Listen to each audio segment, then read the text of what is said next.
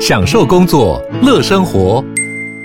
就算不在办公室，也能从容应对线上会议。HP Dragonfly 透过专业的 HP Presence 设计，内建降噪及会议快速键，搭配清晰的 Bang & Olufsen 音效，增强音讯及视讯功能。HP Dragonfly 顶级商务笔电，采用 Windows 11专业版，让您在会议中享有最佳的视觉和听觉品质。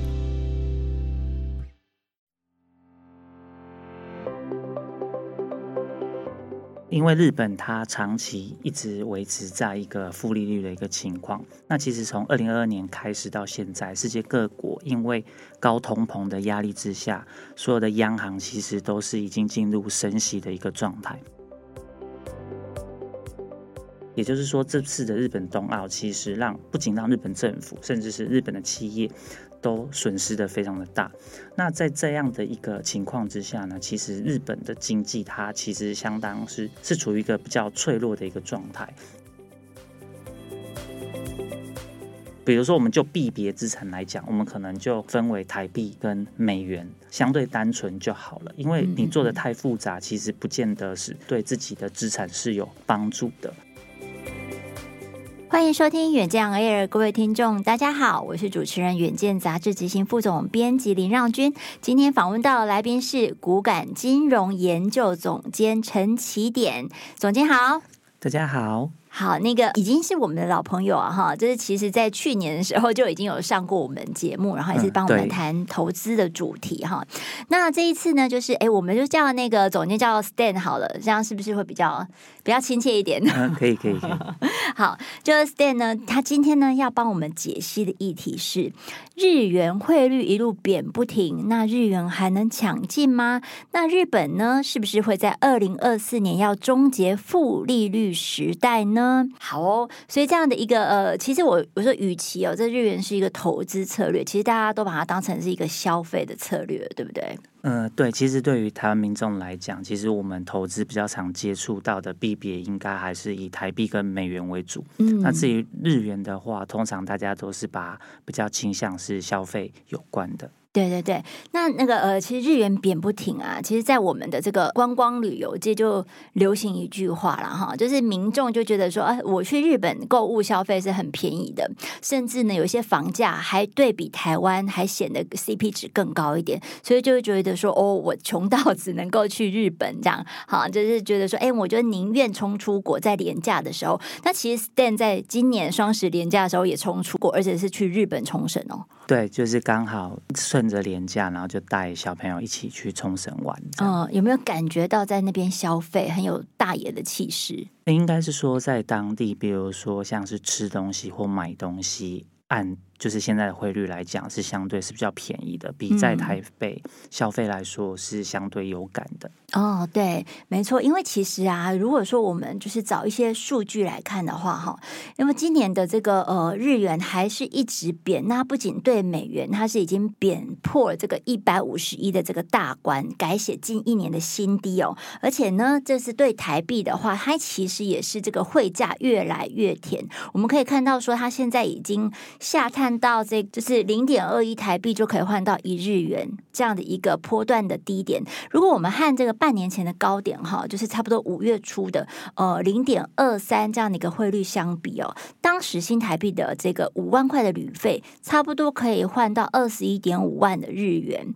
但是你现在去换的话，这个五万块台币大概是可以换到二十三点一万的日元，所以足足多了大概一点五万的日元，就相当于省下这个。迪士尼乐园一大一小的双门票，好，所以就是说很有感哈，让这个审核包的一个呃状况是相当的有感。那所以，但 Stan 呢，就是说呃，如果是以一个比较总金的走势来看的话，你觉得这一波日元它究竟是在贬什么啊？其实应该是说。因为日本它长期一直维持在一个负利率的一个情况，那其实从二零二二年开始到现在，世界各国因为高通膨的压力之下，所有的央行其实都是已经进入升息的一个状态。但反观日本央行，它其实一直都维持在宽松的货币政策，然后以及它也都没有去调升它的基准利率，所以就利差来看的话，日本跟各国家之间的利差是相对是很大的，也就是为什么日元它持续的一直走贬。没有升值的空间，就是这样的一个因素所造成。然后加上，其实对日本来讲，它从一九九零年的经济泡沫一直到现在，其实它都是处于一个相对疲弱的一个状态。这也是为什么一九九六年，就是日本前首相安倍，他为了要促进消费，通膨可以回升到两个 percent，所以他那时一鼓作气将日本的利率调降到负的。安倍他在执行他所谓的安倍经济学这么长。一段时间下来，日本的经济虽然有稍微的好转，在前几年，日本他也是想说，趁着就是冬奥这一波，能够再带起一波经济的一个上涨。结果没有想到，刚好就遇到 COVID-19 的一个疫情，而且这个疫情不但让整个冬奥是延期的，然后甚至让日本政府投入了上百亿的一个美元的资金，也像打水漂一样，就是没有预想中那样的一个效果。然后加上，其实日本有很多企业，它也是投入了大笔的资金，比如说像饭店，它可能就去翻修，店家也是去做很多的。广告，但是最后的成效其实都是非常的不好的。也就是说，这次的日本冬奥其实让不仅让日本政府，甚至是日本的企业。都损失的非常的大。那在这样的一个情况之下呢，其实日本的经济它其实相当是是处于一个比较脆弱的一个状态。那也就是为什么日本央行它在做升息的考量，它会相对是比较保守的。也就是为什么它到现在还不愿意去做升息的一个动作。对啊，因为其实真的呃，日本央行是现在全世界比较独一无二的哈，是只有它还在呃维持一个负利率的状态哈。那但是呢，它其实在最近啊，也是有在做一些这个呃债券或是利率政策上面的一个紧缩哈。那我不知道说，等一下这个 Stan 会怎么样子解读它这个讯号，就是说它就是放宽这个呃日本的十年期公债殖利率，把它调升到上限是差不多一趴哈。但是之前的状态是说它是控制在的正负零点五趴左右，所以就是会不会被解读说哦，可能这个呃新的日本央行总裁之。天河南，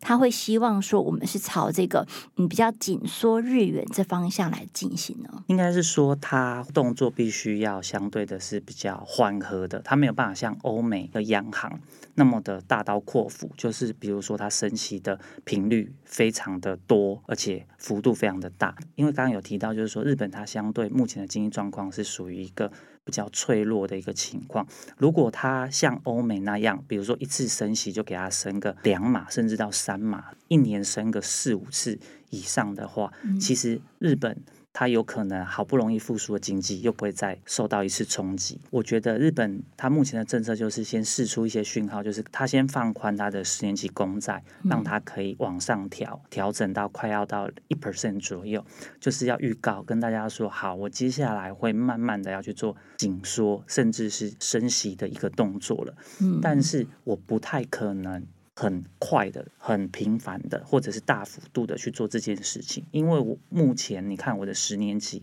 也才放宽，让它到一个 percent 而已，所以我们可以预期的就是说，假使明年二零二四日本央行它真的要做升息的动作的话，那它的频率顶多大概就是两次左右，而且每一次大概最多就是一码的这样的一个幅度，慢慢的去调整。然后让它的经济不会受到那么大的一个冲击。不过，因为日本它目前的日币相对是走贬的，所以对于企业来讲，它如果是做出口贸易，是相对是有优势的。这也是为什么我觉得日本政府它会在二零二四有机会会去做这样的一个动作，就是因为日本的企业在这段期间其实它是有赚到钱的。嗯，哦，所以他有企业盈余，所以是相对是比较有底气去做一些比较紧缩的动作喽。对，就是这样。嗯、目前看起来应该是这样。了解。那不过我们说，就是呃，可能美国联准会它也是在这个呃升息循环的尾声，甚至大家会觉得，可能明年度二零二四年的时候是有机会看到联准会降息的。那如果说日本央行它是反向要再走一个升息的脚步的话，这个联动性会是怎么样呢？我个人认为是说，明年如果说整个全球经济或者是美国的一个经济真的是步入一个衰退的话，美国的 Fed 是有可能会释出降息的一个讯号，或者是真的开始。步入一个降息的一个循环，但是对日本政府来讲，因为它的脚步是比较慢的，嗯、所以它如果在二零二四它不去做升息的这个动作的话，它有可能接下来就没有什么机会可以摆脱负利率了。所以我觉得，即便二零二四世界各国可能。步入降息的这样的一个循环，但是对日本来讲，它不太可能会跟进，它应该顶多就是维持不变而已。但是它没有那个本钱去做降息的这样的一个动作。对，因为它现在已经是非常的宽松了哈，也没有这个再降息的空间，了哈反而是反向升息或者是利率紧缩是一个比较可见的一个方向了哈。就目前的一个情况来说，是对他们来讲是一个比较可行的一个政策。是是，那其实一般的民众啊，其实对呃日本是不是在明年结束负利率这件事情没什么感觉，但是呢，就会觉得说，哎，如果日元呢、啊，它这个还是延续今年以来的一个贬势的话，那他们会觉得什么时候再换汇会是一个所谓的甜甜价呢？因为我们刚刚其实有提到说，这个日元对台币也是一路走贬嘛。今年的话，可能就是呃，日元对台币也贬破了大概三趴左右，甚至呢，在十一月中旬的时候，也来到了相对的低点零点二一元。大家就问了，那到底有没有办法到零点二，就是贬破这样一个大关？Stan，你怎么看？我自己是认为说。贬破零点二一是有机会的，但是如果说要到零点二，我觉得是相对是比较困难的。嗯，就像前面有提到，就是说。明年 Fed 它有可能会进入一个降息，但是对日本来讲，它可能是会走一个升息的一个。那在这样的一个假设前提之下呢，大家或者是说市场会慢慢的产生一个预期的一个心理，也就是说，日本它应该会日币它应该会逐渐的筑底，然后要开始反弹走升的几率相对是会比较大的。所以我个人会认为说，今年第四季有可能就是就是，比如说对台币来讲好了，它可能相对就是会到一个低点，然后慢慢的就会开始回升。嗯，也就是说，可能最低的情况，我自己预期大概是会介于大概在零点二到零点二一之间。那你说要穿破零点二，我觉得这是相对是比较困难一点，除非说。后续通膨的一个情况可能超出了大家的一个预期，因为 Fed 他也一直都没有松口说他就是不会升息了。他认为说，只要通膨的一个情况有恶化的话，他还是有可能会去做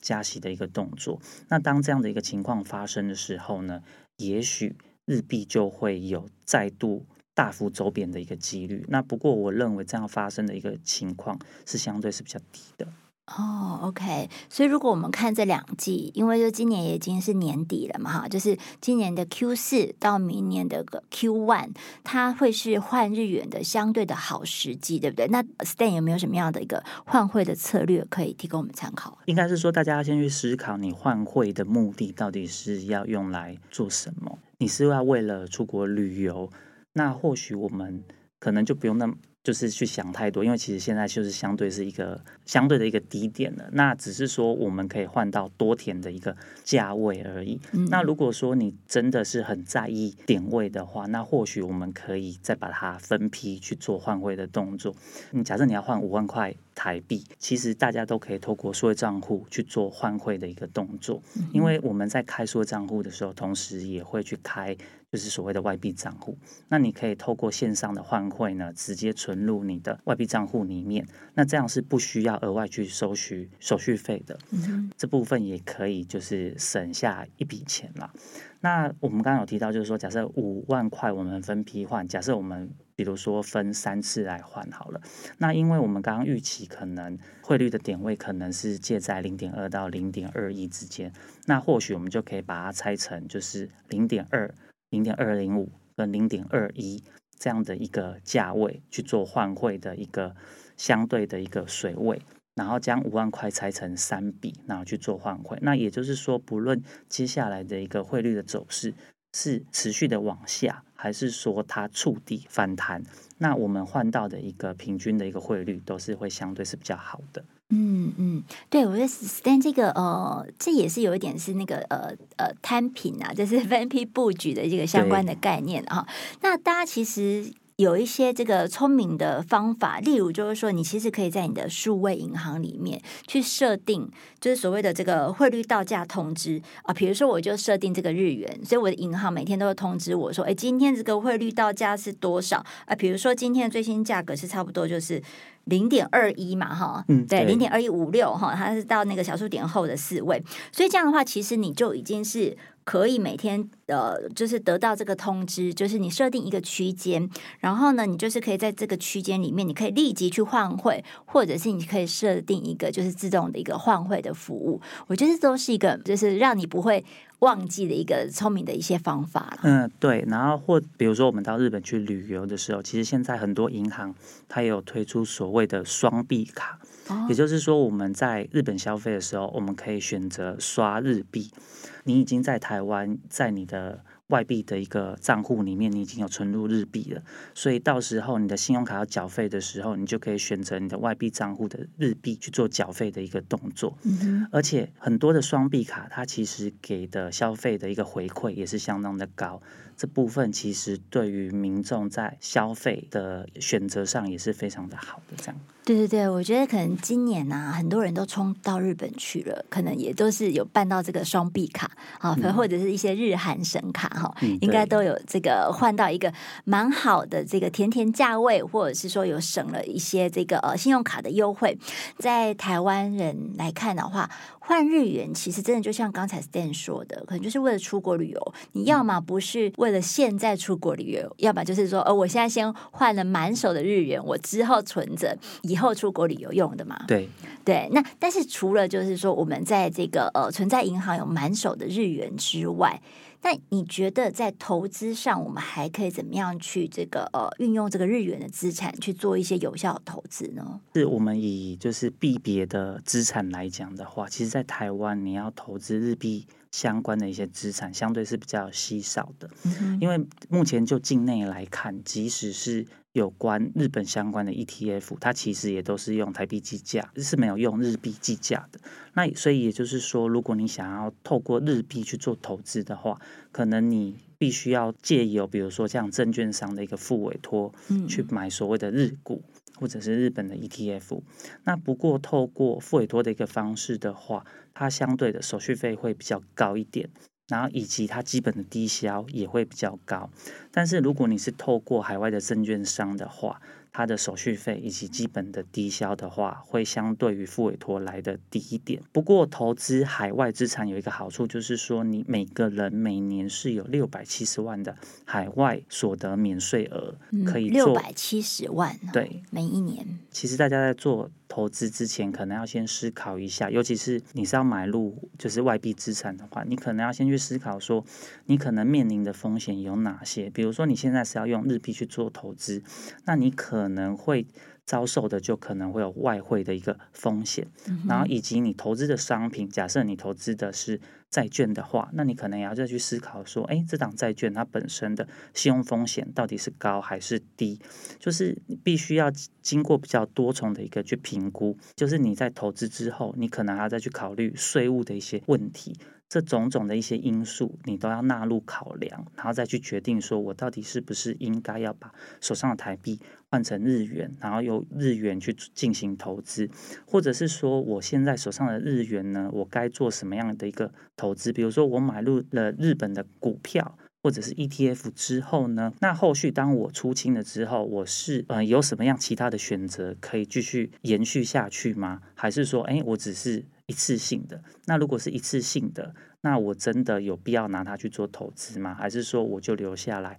作为以后的消费使用，这样就好了？嗯，是，所以大家其实就是真的也是要盘点一下自己的这个资产配置啊哈。如果你真的是为了这个呃实际的消费需求，比如说去旅游啊，那当然就是说你自己这个消费的额度你自己可以抓一下。那但是如果是这个呃这个投资的话，那就是要谈到资产配置。这个之前呢，Stan 到我们节目来也有做一些这个相关的，帮我们做一些相关的这个呃说明哈。我有朋友啊，他是从这个呃去年开始，他就每一个月他。他就是呃定期定额，然后就拿着这个一万的台币去换日元，所以他其实这样换到现在，其实也赚的蛮蛮多的这样哈。嗯、那但是呢，就是说我们在呃说哦，有一些汇率的甜甜价，因为现在是长期走贬的情况之下，那你可能就是不断的想要去换日币啊，会去换日元，可是问题是你也不可能无止境的换下去，所以最后还是要看看说你自己的资产的配置的这个比例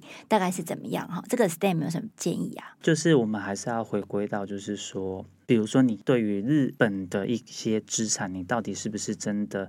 有兴趣？然后以及说你的资产到底是。总量到底是有多少？如果你的总量其实相对不是那么的大的话，不应该做那么分散的一个配置。对于小资主来讲，其实你还是就是做比较简单的一些配置就可以了。比如说，我们就币别资产来讲，我们可能就分为台币跟美元，相对单纯就好了。因为你做的太复杂，其实不见得是对自己的资产是有帮助的。虽然说有可能在分散风险上面是有效果的，但是因为你太复杂的话，你可能要考量的问题太多，然后以及你在税务上面，你可能又不是那么的专精，那有可能你就会花太多的时间，但是你的成效其实没有简单的配置来得好。对对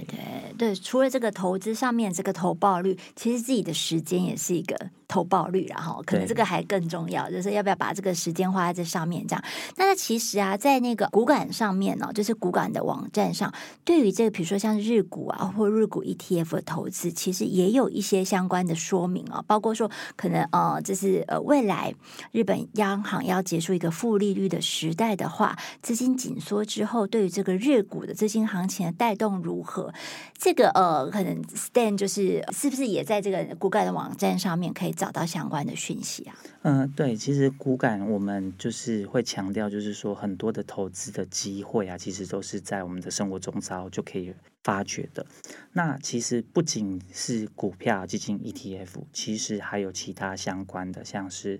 房屋啊、不动产啊，嗯、然后甚至消费零售啊，所以其实。骨感也都有陆续在推出一些不一样的子品牌。像是今年二零二三年，股感就有成立了所谓的房感，就有提供不动产相关的一些资讯，可以供大家参考。房屋的房，对，然后那个感觉的感觉的感，房感，对。那这个就大家就自己到这个